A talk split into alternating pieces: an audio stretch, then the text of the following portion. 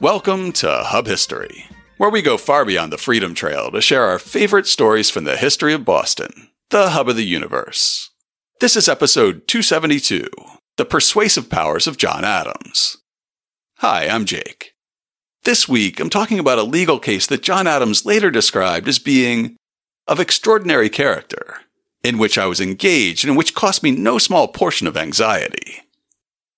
In 1769, four common sailors were brought into Boston to stand trial for murder. The victim was an officer in the Royal Navy, and the crime had taken place just off Cape Ann, almost within sight of home. As Boston suffered under military occupation, could a military victim receive justice in a radicalized Boston? And what really happened on that ship near Marblehead? Had the dead officer really just been searching for cargo that the captain hadn't declared and paid customs on? Or were they up to something darker, like illegally kidnapping Massachusetts sailors and forcing them to serve in the Royal Navy? But before we talk about one of John Adams' less famous murder trials, I just want to pause and thank a couple of our sponsors. First up is Vicky G, who made a very generous contribution on PayPal, and not for the first time. I always say that Patreon's for listeners who want to contribute on an ongoing basis, and PayPal is for one-time support. But Vicky is the exception who proves the rule. This was at least her third or fourth time giving significant support to the show. On the flip side, first-time supporter Jonathan M. also made a very large one-time contribution on PayPal. Whether you support us once, multiple times, or on an ongoing monthly basis, our listener sponsors make it possible for me to make Hub History. Their support offsets the cost of podcast media hosting, website hosting and security, transcription, and unexpected expenses like replacing cables or mics. If you're already a sponsor, thank you. And if you're not yet supporting the show and you'd like to start, it's easy. Just go to patreon.com/hubhistory or visit hubhistory.com and click on the Support Us link. And thanks again to all our new and returning sponsors. Now it's time for this week's main topic.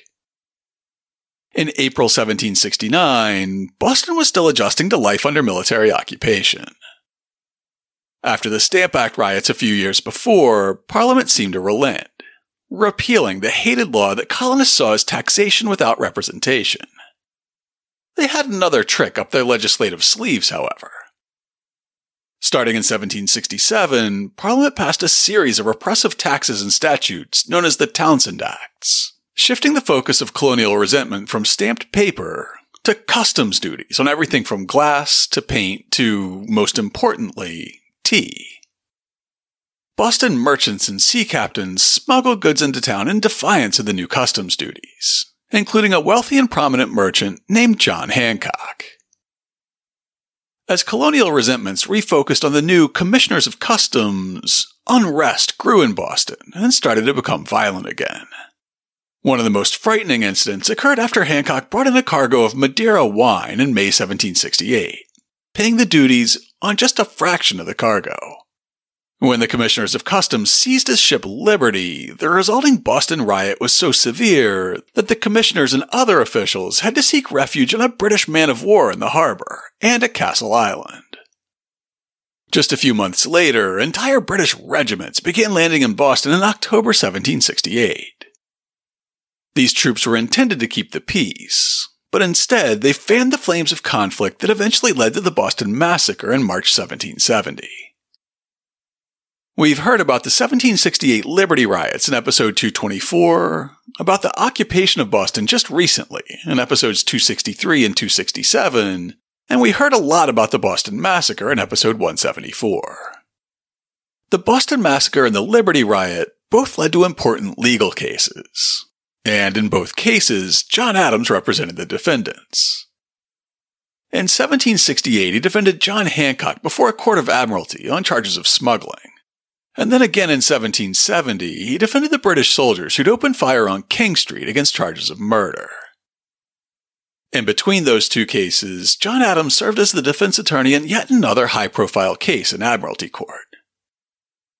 6 months into the military occupation of Boston, merchant John Rowe's diary entry for April 24th, 1769 records, Mr. Hooper of Marblehead came to town and brings the melancholy account of Lieutenant Paxton, meaning Panton, being killed and endeavoring to press some hands of Mr. Hooper's brig. The mere rumor that a British naval officer was impressing sailors in Massachusetts Bay was explosive in Boston.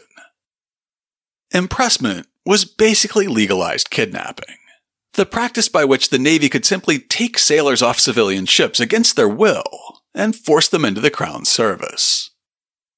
Back in 1747, during the administration of Governor William Shirley, one of the worst riots in Boston history tore the town apart after Commodore Knowles began illegally impressing Boston sailors. The Boston mob took Navy officers prisoner, battered down the doors of the governor's mansion, held the entire colonial government hostage on the upper floors of our old state house, and eventually forced the release of all the impressed Massachusetts sailors.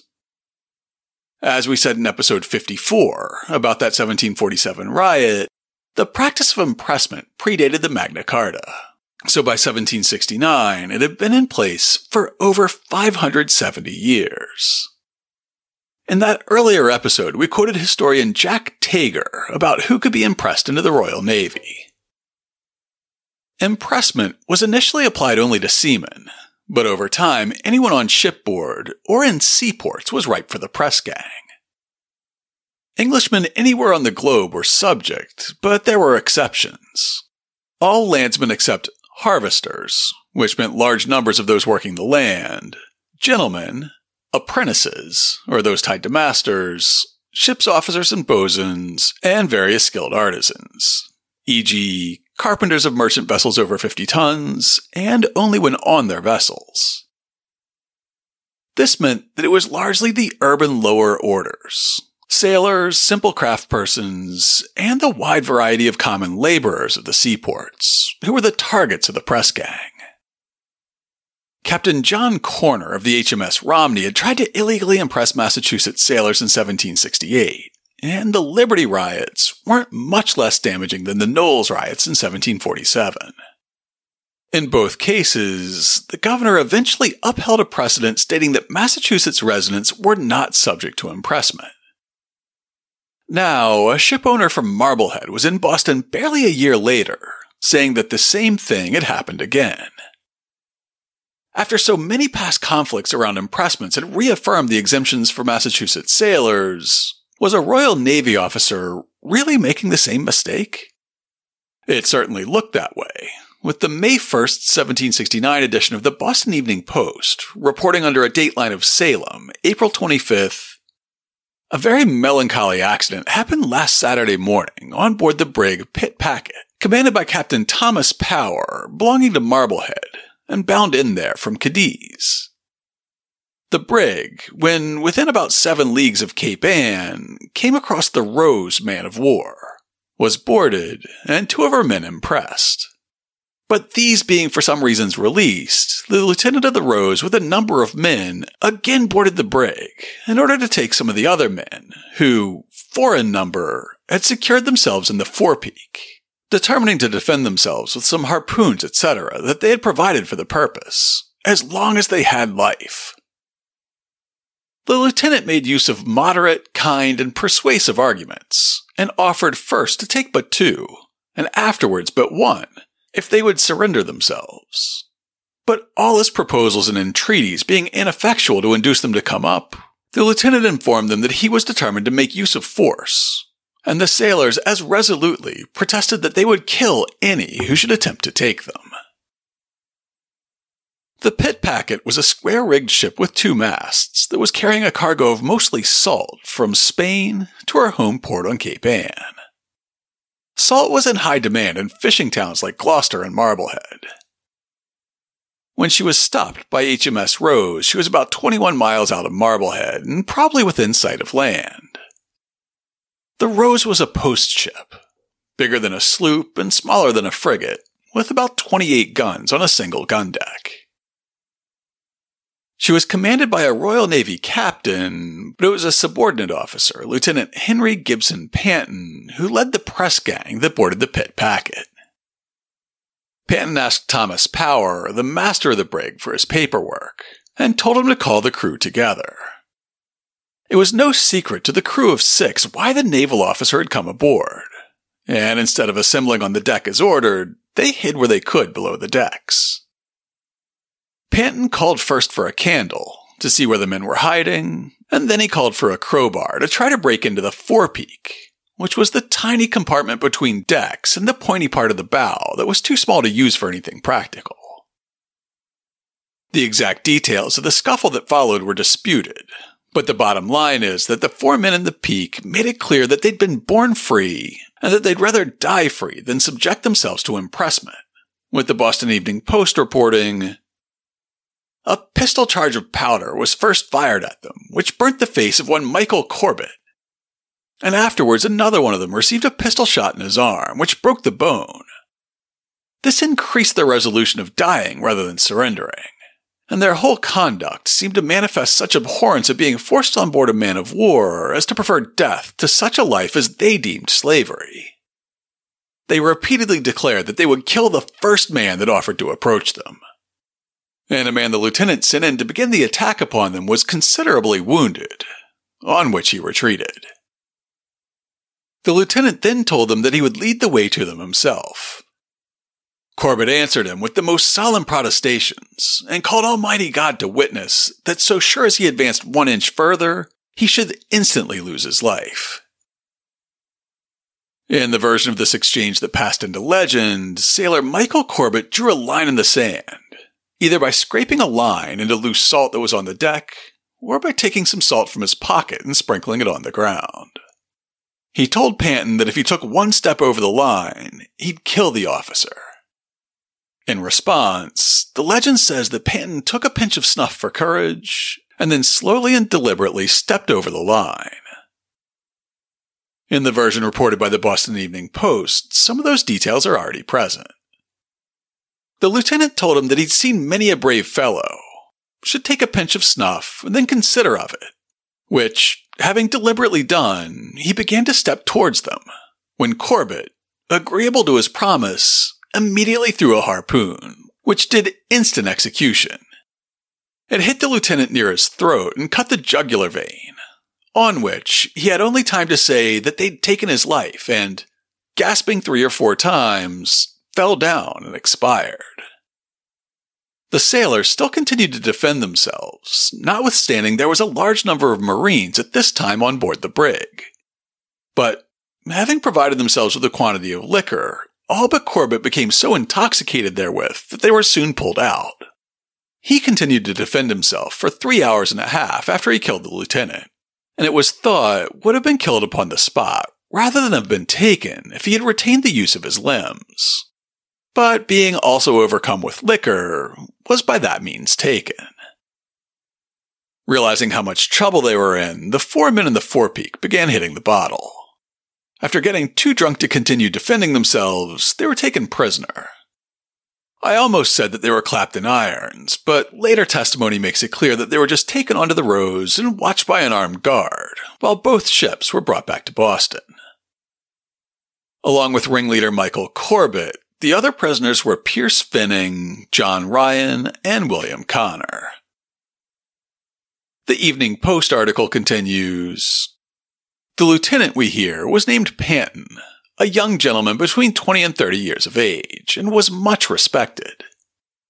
The captain of the Rose, after this tragical affair, thought himself obliged to take charge of the brig as well as of the men, and carried them to Boston. The corpse of the lieutenant was kept on board the brig, where it was to remain until a jury of inquest should be summoned on the same. Not one American belonged to the brig. The Rose man of war, and the brig with Mr. Panton's body on board, arrived at Boston last Tuesday, and on Friday his remains were decently interred there. After Lieutenant Panton was buried, Corbett and his fellow prisoners were left on board the Rose to await an uncertain fate. Would they be brought into Boston to stand trial for murder? Would they be taken to England to stand trial there? or would they face military justice on the Rose itself? If Corbett was to stand trial in Boston, would he be judged by a jury of sympathetic Bostonians? At the turn of the 18th century, a parallel court system had been set up in Boston as a way to try pirates, since at the time, juries in the colonies were sometimes seen as overly sympathetic to piracy. And a more recent law had mandated that more offenses would fall under the jurisdiction of this parallel legal system. In July 1768, Parliament had passed a fifth Townshend Act, the Vice Admiralty Court Act. This law gave admiralty courts, a legal system operating under the auspices of the Royal Navy, sole jurisdiction over enforcing customs laws. Admiralty courts were originally set up to deal with pirates who were taken into custody in Boston. After the notorious Captain Kidd was arrested in Boston on possibly trumped-up charges, he was shipped off to London to stand trial. Because they missed out on the spectacle of trying and hanging a famous pirate, and because they continued to capture pirates with some regularity, many Bostonians welcomed the Act for the More Effective Suppression of Piracy that was passed in 1698. This law established admiralty courts in Britain's overseas colonies, and the first admiralty trial outside Britain was held in Boston in 1704, where a pirate captain named John Quelch was convicted, hanged, and buried below the high tide line. In his biography of Quelch, Clifford Beale describes the appeal of an admiralty trial. The intent was to circumvent trial by jury, thus bypassing sympathetic local courts and gaining more convictions, as well as confiscated treasure. Considered throughout the colonies as a violation of the freeborn right of all Englishmen to a fair trial, the new admiralty court powers created a stir similar to that of the recent U.S. Guantanamo Bay military tribunals for suspected terrorists. Then as now, the tinkering with long-established legal convention for reasons of judicial expediency was regarded with great suspicion and general hostility. The statute allowed for a trial without a jury, trial without an attorney, and trial under maritime law rather than the laws of the province of Massachusetts Bay. However, the first Massachusetts Admiralty Court set some precedents that were still in place in 1769. First, while the court would be steered by maritime law, and the verdict would be returned by the judges rather than a jury, the composition of the panel of judges is revealing. It was made up of the Governor and Lieutenant Governor of Massachusetts, the Lieutenant Governor of New Hampshire, our old friend Samuel Sewall, the Salem witch trial judge who hated Christmas so much, and a newly appointed judge of the local Admiralty Court. This lent more of an air of legitimacy to the court than it would have gotten from unknown judges or despots. Plus, very importantly, though the statute did not provide for a defense attorney, on the first day of the trial, the court appointed an attorney named James Menzies to defend Quelch. All those precedents were still in place in 1769, so Corbett and the others would have a proper defense. However, questions remained as to what crime the prisoners should be charged with, since the Navy's story was already starting to change. The captain of the Rose now denied that Lieutenant Panton had boarded the Pitt Packet in order to impress local sailors. Instead, the new claim was that the boarding party had only been searching for goods that had not been declared and that the customs duties had not been paid for. While customs enforcement was wildly unpopular in Boston at the time, claiming that this was the reason for boarding the brig was convenient, since it would clearly make the case subject to the recent Vice Admiralty Court Act. To bolster this assertion of jurisdiction, the Boston Evening Post printed an updated account of what happened on the Pitt Packet in their July 3, 1769 edition. The inhabitants were not a little alarmed to learn that those who were the aggressors and acted in defense of an act of Parliament are left at liberty, while the men who only stood upon their defense against an illegal attempt upon their liberty are confined in irons, on board the man of war, in order to their being put upon trial for life, and that proper application for their being brought up to the town and treated as the law prescribes has been hitherto ineffectual. But they are quite astonished to hear that one of the commissioners and others of the cabal have given out that Lieutenant Panton was not on the business of pressing men, but only executing the duty of a customs house officer on board the brig by endeavoring to search out and secure contraband goods, and that he was therefore opposed and slain while in the due execution of that trust. We shall only remark upon the above account that if the captains of our men of war have it in their power to stop vessels at sea and impress the seamen, as also to detain such vessels in order to break open hatches and make a search for uncustomed goods, that then the floating property of the merchants lies at their mercy. Or if such officers could assume on board a merchantman at sea the shape of either marine or custom house officer as best suits them in order to laying their hands on our seamen, that then a kite is made of a most solemn act of Parliament, provided and enacted for the security of the persons of that class of His Majesty's liege subjects in America, whether by sea or land. Two Boston lawyers would represent the defendants, James Otis and John Adams. At the time, Adams was an up-and-coming attorney, but he didn't have much of a reputation for politics yet. Otis, on the other hand, was seen as a raving patriot. In 1761, he delivered a 5-hour argument against the writs of assistance that John Adams later credited with igniting the flame of American independence, and he acted as a political mentor to the radical Samuel Adams. However, his mental health declined soon after this trial, and he was largely forgotten or ignored by the time of the Revolution. Later in 1769, a crown official clubbed him over the head with a cane, which many people blame for this decline.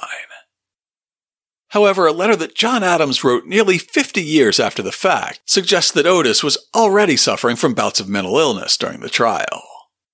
His unhappy distemper was then in one of its unlucid intervals, and I could hardly persuade him to converse with me for a few minutes on the subject. Whatever his state of mind was like, it at first seemed that Otis had found a trump card for the Vice Admiralty Court Act that would allow the defense team to force a trial before a sympathetic Boston jury. In his notes from the trial, John Adams wrote, "A question has been made by Mr. Otis whether the prisoners have not a right to a jury. He says that Magna Carta, in a case of life at least, must be expressly repealed, not by implication or construction only, and that in England, a jury is summoned every day for the trial of such offenses committed at sea. But I think that the statute of Henry VIII before cited explains this difficulty, and this case seems to be but one instance among many others of the partial distinctions made between British subjects at home and abroad. The civil law, the course of the Admiralty, and the methods and rules of the Admiralty will be construed to take away the benefit of a jury. Mr. Otis, from his first retainer in the cause, has been very sanguine to move for a jury.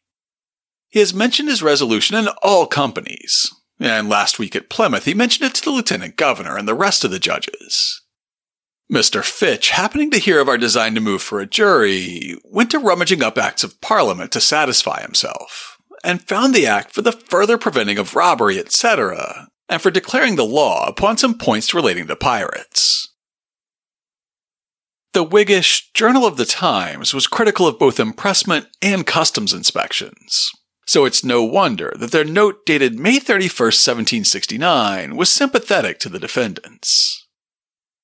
On Tuesday last, His Majesty's Commission for the Trial of Piracies, Robberies, and Felonies on the High Seas was read, and a court formed for the trial of Michael Corbett and 3 others, charged with being concerned in the murder of Lieutenant Panton of His Majesty's ship Rose. A motion having been made on behalf of the prisoners that they might have the privilege of a trial by jury, the court was adjourned to the Thursday following, when they again met, and adjourned to the 29th instant, when it was determined that said prisoners were not entitled to a trial by jury. The prisoners then, by their counsel, filed a plea against the jurisdiction of the court, and it having been thought proper by the court to take the same into consideration, they adjourned to the 14th of June next. Lieutenant Governor Thomas Hutchinson was named as a judge for this Admiralty Court, so his History of the Province of Massachusetts Bay contains first-hand knowledge of the debate over a jury trial. Back in 1747, during that massive riot against impressment, He'd been a popular Boston selectman and the Speaker of the Massachusetts House. When the mob threatened Governor Shirley's house and the naval officers taking refuge there, he physically placed himself between the rioters and their potential victims, possibly saving their lives. In the meantime, though, his alignment with the Townshend Acts made him unpopular with Boston radicals, and another later mob destroyed his North End home during the Stamp Act riots of 1765. Hutchinson was also a longtime political opponent of James Otis, so you can almost hear him rubbing his hands together in glee. And this footnote from his History of Massachusetts that explains why a jury trial was not called for in this case. 4 of the crew belonging to the brigantine were apprehended and ordered to a trial before a special court of Vice Admiralty, consisting of Crown officers, which court had always proceeded without a jury. But exception was now taken, and a jury was insisted upon by Mr. Otis and Mr. Adams, the counsel for the seamen. The authority for the Court of Admiralty for trial of piracy and felony upon the high seas was derived from acts of Parliament in the reign of William III and George I. And murder, being felony, was supposed to be cognizable by force of those acts. All the commissions in pursuance of them directed that the proceedings should be without a jury. It was now stated that the trial ought to be by jury, that the acts would admit of it, and that, in order to deprive a subject of his birthright, the privilege of being tried by a jury, the words ought to be express, and such as would admit of no other construction. Upon opening the court, the governor, as president, observed that the commissioners were disposed, if it might be done consistently with law, that the prisoners should be tried by a jury, that they would take under consideration the several statutes and their commission, and for that purpose would adjourn a few days.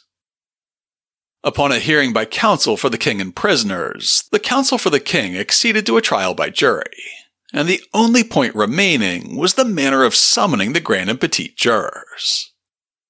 While this was under consideration, the Chief Justice drew up a statement of the case, in which it appeared that the prisoners might be sent to England and tried there, in which case the trial must be upon the statute of Henry VIII, which directs a trial by jury. Or they might be tried in the plantations, meaning the American colonies, but the trial there must be according to the directions of the statute of William, without a jury. This statement being laid before the commissioners, they were unanimously of the opinion to proceed without a jury, and the Chief Justice was desired, in open court, to declare the grounds of their decision. It was, however, unpleasing. Not only were the 4 defendants now denied a jury of their peers, the judges were not exactly drawn from the peers of a common seaman, as reported by the Boston Gazette and Country Journal on June 19, 1769. Tuesday last, His Excellency Governor Wentworth arrived in town with a great retinue from New Hampshire. Several other gentlemen also arrived here, being officers included in the Commission for the Trial of Piracies, Felonies, etc. on the high seas. The court was opened according to adjournment yesterday for the trial of the persons charged with the murder of Lieutenant Panton of His Majesty's ship Rose. The plea against the jurisdiction of the court was not admitted, and the court proceeded to the examination of the evidences and will continue from day to day till the whole trial is finished. The judges are as follows. The list of judges included not only prominent Tory politicians like Thomas Hutchinson and Governor Bernard, but also the hated customs collectors from 3 different ports. It certainly seemed to Michael Corbett, his 3 co-defendants, and the Boston Whigs who were lining up to support them, that the scale was being deliberately tipped against them. The Journal of the Times report, dated May 31st, continues, "It was with difficulty that this court was formed, a great part of the gentlemen named in the commission living at a distance, and the inhabitants had the mortification to perceive that the whole of His Majesty's council of this province, who had been included in all former commissions, was excluded from the present, while not only the council of a neighboring colony, but even pro temp collectors helped to constitute this court. For such an indignity thrown upon this ancient and loyal province, it is known we are obliged to the generosity and prudence of Governor Bernard." By this time, Governor Bernard was already quite unpopular in Boston, so it was easy to blame him for the constitution of the Admiralty Court. After all, it was his request for reinforcements after the Stamp Act protests that had brought 4,000 occupying redcoats to Boston in the first place. But not until after he had dissolved the legislature for complaining about the Townshend Acts. As the drama of Corbett's trial was unfolding in 1769, his letters to London were leaked to the press, showing how he had exaggerated the violence in Boston in order to get the troops sent here. By the time the trial was over, both Bernard and the legislature were independently petitioning Parliament to get him recalled to London, a wish that was granted that August. But before that happened, the four sailors had to stand trial. John Rowe was a merchant of Boston and a reliable diarist. As the outbreak of war drew closer, he would lean to the Whig side of the Boston crisis, but in 1769 he still seemed fairly politically neutral. That's why his diary entry for June 14, 1769 really speaks to the persuasive powers of John Adams. He wrote, "This day, Power and others were on trial for their conduct on board the Rose man of war.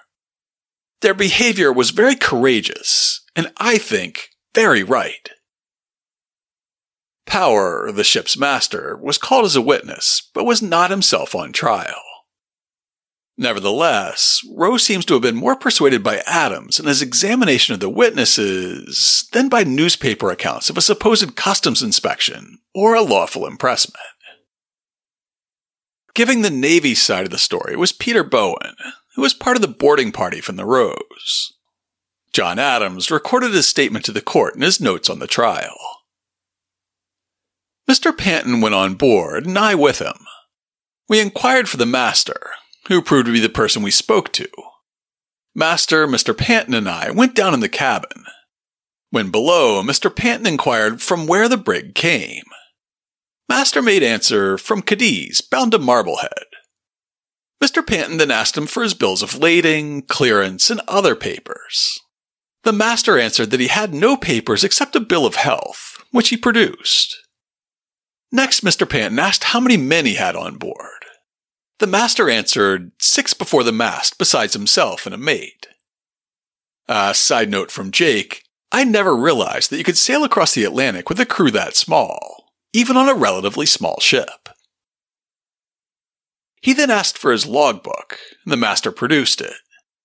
Mr. Panton desired that the hatchways and scuttles might be opened, and he would send his people down to search for uncustomed goods, or to that purpose. Mr. Panton and I went upon the deck, leaving the master in the cabin. Mr. Panton desired the mate to send all his hands aft. At the same time, ordered the Rose's people to go below and search. That's when 4 sailors were discovered in the forepeak, and they refused to come out. The scene that followed sounds utterly chaotic in Bowen's testimony.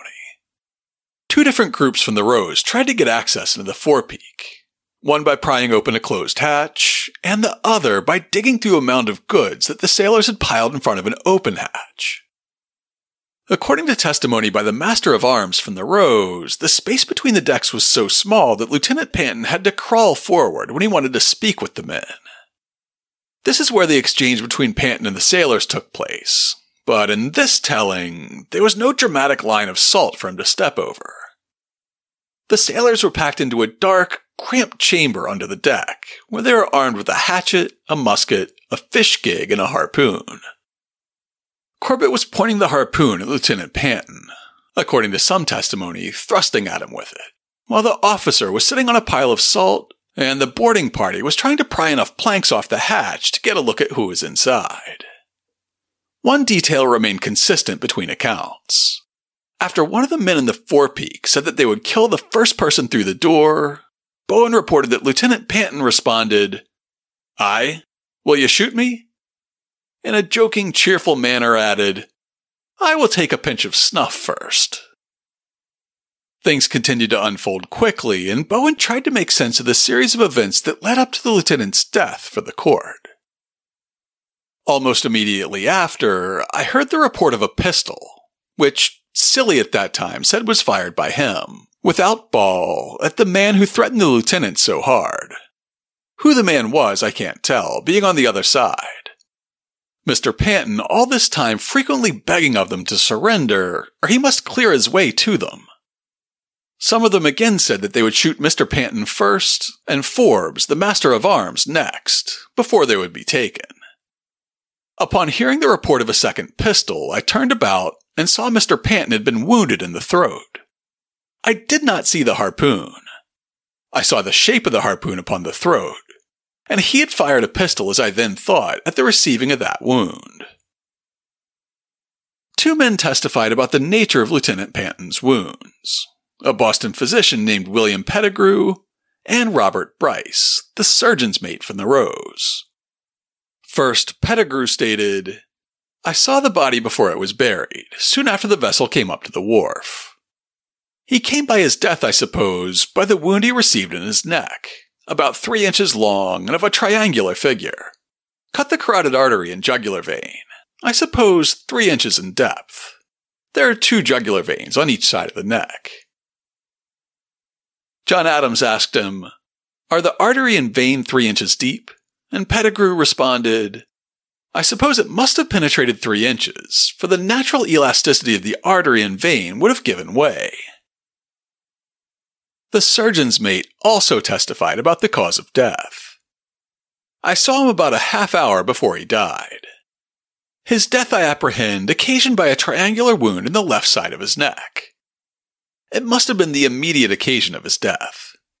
The 2 jugulars on the left side and the carotid artery were cut through. The wound went down in an oblique direction. There is an external and internal jugular vein. One could have known the wound by the instrument that gave it. There must have been force used in drawing it back, as the surface of the wound was lacerated." All that testimony confirmed that Lieutenant Henry Panton had been killed with a harpoon to the throat, and that the harpoon was wielded by Michael Corbett. It also confirmed that Corbett and 3 other sailors had been barricaded into the forepeak at the time of the incident, and that Panton and his men had been trying to get to them. However, the defense wasn't contesting any of those facts. Instead, James Otis and John Adams had to prove that the boarding party was actually a press gang, intent on impressing sailors rather than enforcing the customs duties. They also had to prove that the impressment was illegal and that the sailors acted in defense of their life and liberty. Testimony by the brig's master, Thomas Power, helped put the defense on the right track, making it clear that the naval officer had boarded the Pitt Packet in search of men, not smuggled goods. He asked me for my clearance. I told him I had none. He replied, "You must certainly have some papers." I told him that I had no other clearance but a bill of health and a bill of lading, as it was a foreign port from whence I came, and we took no clearance therefrom. He asked me for the bill of health, which I produced. He then asked me for a list of my men. I produced him my shipping book. He asked me if I would walk down into the cabin. When he came down, he asked me where my people were. I told him I did not know. Then he called for pen and ink and for the logbook, and took down the people's names, and then he ordered some of his party to go and seek for my people, and turn them up from below. If that didn't make it clear enough that Lieutenant Panton was leading a press gang, Power continued. After he had taken my people's names, he asked me, if I had any particular person that I wanted a favor done him, let him know his name, and he would put a mark against it, and when he came upon deck he would not take him. I told him I had one man that was married, and thought it was very hard to take him. He said by no means he would not take any married man, for he had orders to take none that was married. He asked me if I had any more hands aboard but what was in the list, and I answered no. Then he desired me again to tell him if I had any more, for if he found more aboard it should be worse for me. There would have been no reason for the naval officer to ask the master of the Pitt Packet who was on board and whether there were any crew members who he shouldn't take, if he was there to search for smuggled tea or exotic paint pigments. There was exactly one reason to ask those questions, which John Adams made clear when he cross-examined Peter Bowen. Did not the prisoners often say that they did not want to hurt him or his men, they only wanted their own liberty? Yes, I don't know that I heard him more than once. Whether they begged and pleaded that the lieutenant would let him alone. Yes. When the prisoners said that they would die before they would be pressed, did the lieutenant tell him he did not want to impress him, but only wanted to look for uncustomed goods? No. Did the lieutenant ever tell him he did not want to impress them? No, never in my hearing. Was the opening in the bulkhead such that the lieutenant might see into the forepeak, whether there was uncustomed goods there or not? I don't know. When James Otis cross-examined Master of Arms Forbes of the Rose, the officer denied that Panton had even been armed during the standoff at the forepeak, implying that Corbett had no reason to use lethal force to defend himself. However, Otis did get him to confirm that the boarding party found no smuggled goods. Do you know of any uncustomable goods that were found in this forepeak by any of the party or any other part of the vessel? Not that ever were found to my knowledge. Hugh Hill, who was the first mate of the Pitt Packet, gave testimony similar to that of the brig's master, Mr. Power. Asked if Lieutenant Panton had been armed or had been acting as a press gang, he testified, "He took up his sword from our companion where he had laid it, and drew the sword, and left the scabbard and belt and went forward, and went down into the forecastle, where the prisoners were. He said, 'My lads, you'd better come up. I shall take but two of you. You shall have an equal chance.' They replied that they would not. They told him that they would not be impressed, that they would defend themselves, and they told him to keep off from them. They did not want to hurt him nor any of his people. He then replied to the prisoners that he had often known as stout as fellows as you, but by God, I will have you all." Cross-examining Hill, John Adams asked, "Did the lieutenant with his party from the time of his coming on board the Pitt Packet to the time he fell, conduct him and themselves in all respects merely as a press gang?" Hill responded, "Yes, I understood it so, and had very good reason when he told me that he would take me on board the man of war if I would not turn the men up." The defense team had reason to be optimistic after Judge Ahmadi asked William Peacock, one of the midshipmen in the boarding party, "Have you any doubt upon your mind but he intended to impress the people or not?" To which Peacock responded, "No, sir."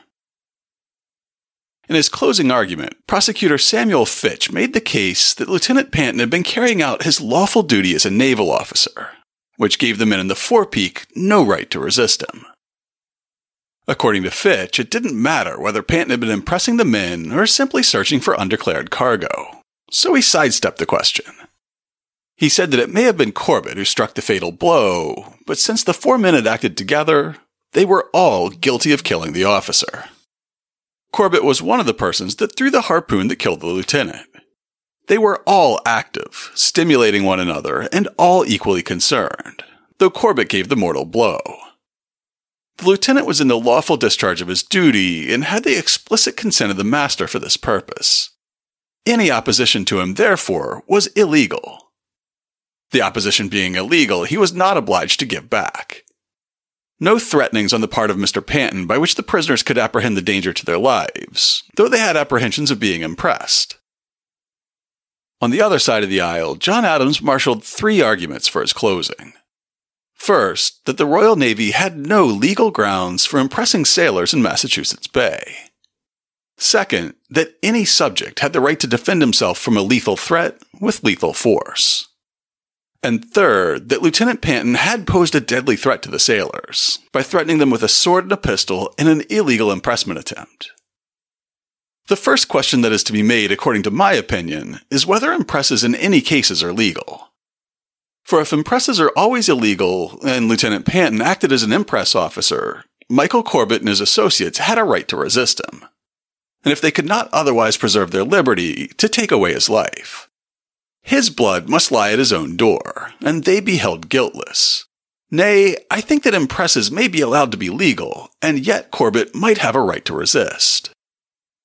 After quoting the statutes of Queen Anne, which prohibited impressment in the American colonies, Adams continued, This statute is clear and decisive, and it places the illegality of all impresses in America beyond controversy.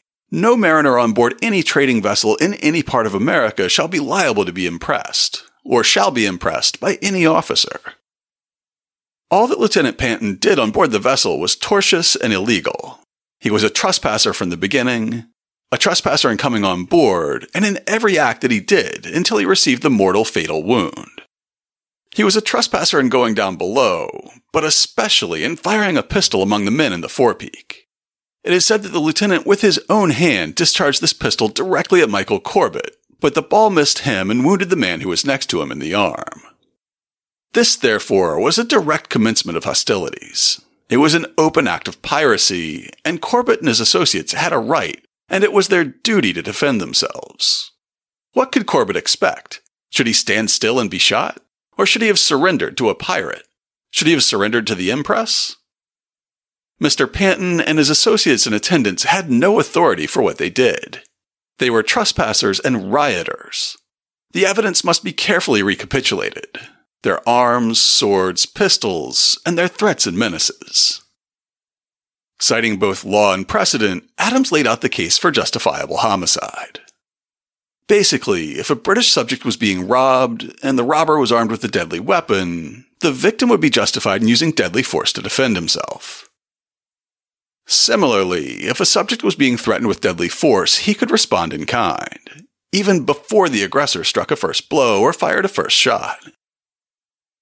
Having established the grounds for acquittal on grounds of justifiable homicide, Adams laid his case before the judges, that Corbett and the rest of the sailors were in fear for their lives from an officer who was dead set on illegally impressing them. What could Corbett think when a pistol had been presented at his mouth and discharged, loaded he knew not with what? It had wounded him, he knew not how badly. He saw a desperate gang of armed sailors before him.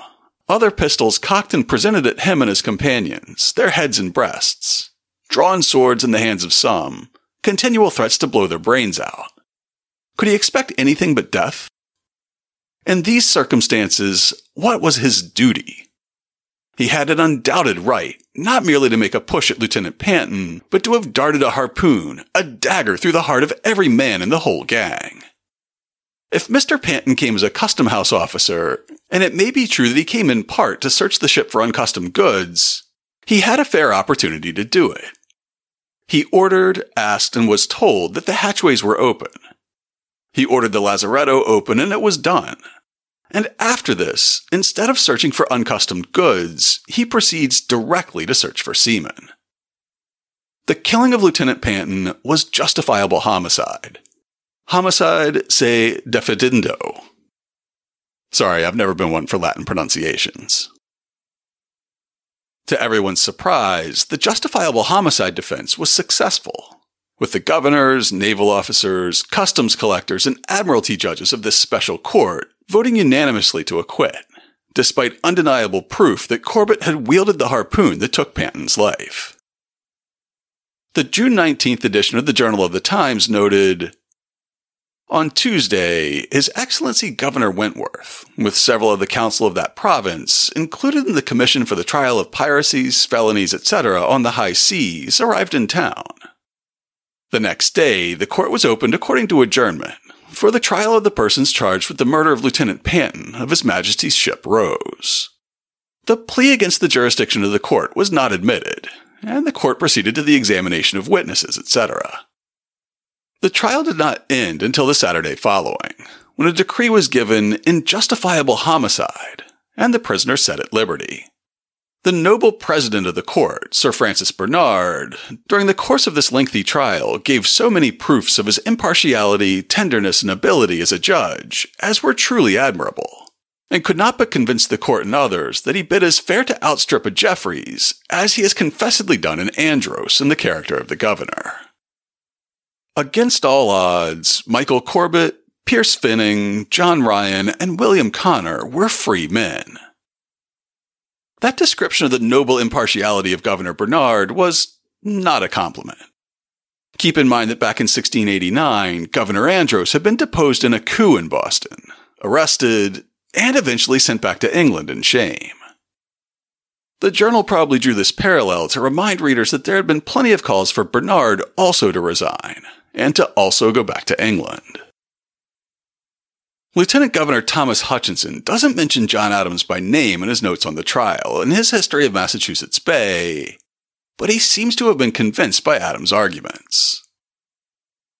It appeared that neither the lieutenant nor any of his superior officers were authorized to impress, by any warrant or by special authority from the Lords of the Admiralty. And the court, the commanding officer of the King's ships being one of the commissioners, was unanimously of the opinion that the prisoners had a good right to defend themselves, and, though the fact of the killing was fully proved, that they ought to be acquitted of murder, with which they were charged, and that, at common law, the killing would not have amounted to manslaughter. A few months after the trial, John Adams wrote in his diary on December 23, 1769, that he'd been thinking about the Corbett trial and considering whether he should write a pamphlet or even a book about the case. "I've been musing this evening upon a report of the case of the four sailors who were tried last June before the Special Court of Admiralty for killing Lieutenant Panton. A publication only of the record, the articles, plea to the jurisdiction, testimony of the witnesses, etc., would be of a great utility. The arguments which were used are scarcely worth publishing. Those which might be used would be well worth the perusal of the public. A great variety of useful learning might be brought into a history of that case, and the great curiosity of the world after the case would make it sell. I have half a mind to undertake it." Adams never published a book about the Pitt Packet trial, but luckily for us, his notes about it are detailed enough to form the basis for this podcast, capturing not only his own research and theory of the case, but also transcripts of most of the testimony. Even without a book about the case, it went a long way toward bolstering the reputation of John Adams as both a lawyer and a patriot. About 1.5 years after his defendants in this case were acquitted, Captain Thomas Preston and 8 British soldiers under his command were charged with murder for their role in the horrid massacre in King Street on March 5, 1770. In many ways, that case was the mirror image of the Pitt Packet case, with the defendants worrying that they couldn't get a fair trial in Boston and royal officials advocating to move the trial to England. The Redcoats would claim self-defense, and they hired the newly minted self-defense specialist, John Adams. Adams would be joined by Robert Auchmuty, the Admiralty judge who'd been won over by Adams' defense in the Corbett case. He won that one, too. To learn more about John Adams and the Pitt Packet trial, check out this week's show notes at hubhistory.com/272. I'll have links to coverage of the crime and trial from the Boston Gazette, the Boston Evening Post, and the Journal of the Times, as well as the Tory version of Thomas Hutchinson's History of Massachusetts Bay, and John Rowe's mentions of the trial in his diary. I'll also include a link to John Adams' extensive notes on the case, including some incredibly helpful footnotes from the editors of the online edition. I owe a tip of the microphone to a 2017 blog post by Walk Boston History for giving me the idea for this episode, so I'll include a link to their article as well. If you'd like to get in touch with us, you can email podcast@hubhistory.com. We are Hub History on Twitter, Facebook, and Instagram, and most active on Twitter. If you're on Mastodon, you can find me as @hubhistory@better.boston. Or you can go to hubhistory.com and click on the Contact Us link. While you're on the site, hit the subscribe link and be sure that you never miss an episode. If you subscribe on Apple Podcasts, please consider writing us a brief review. If you do, drop me a line, and I'll send you a Hub History sticker as a token of appreciation. That's all for now. Stay safe out there, listeners.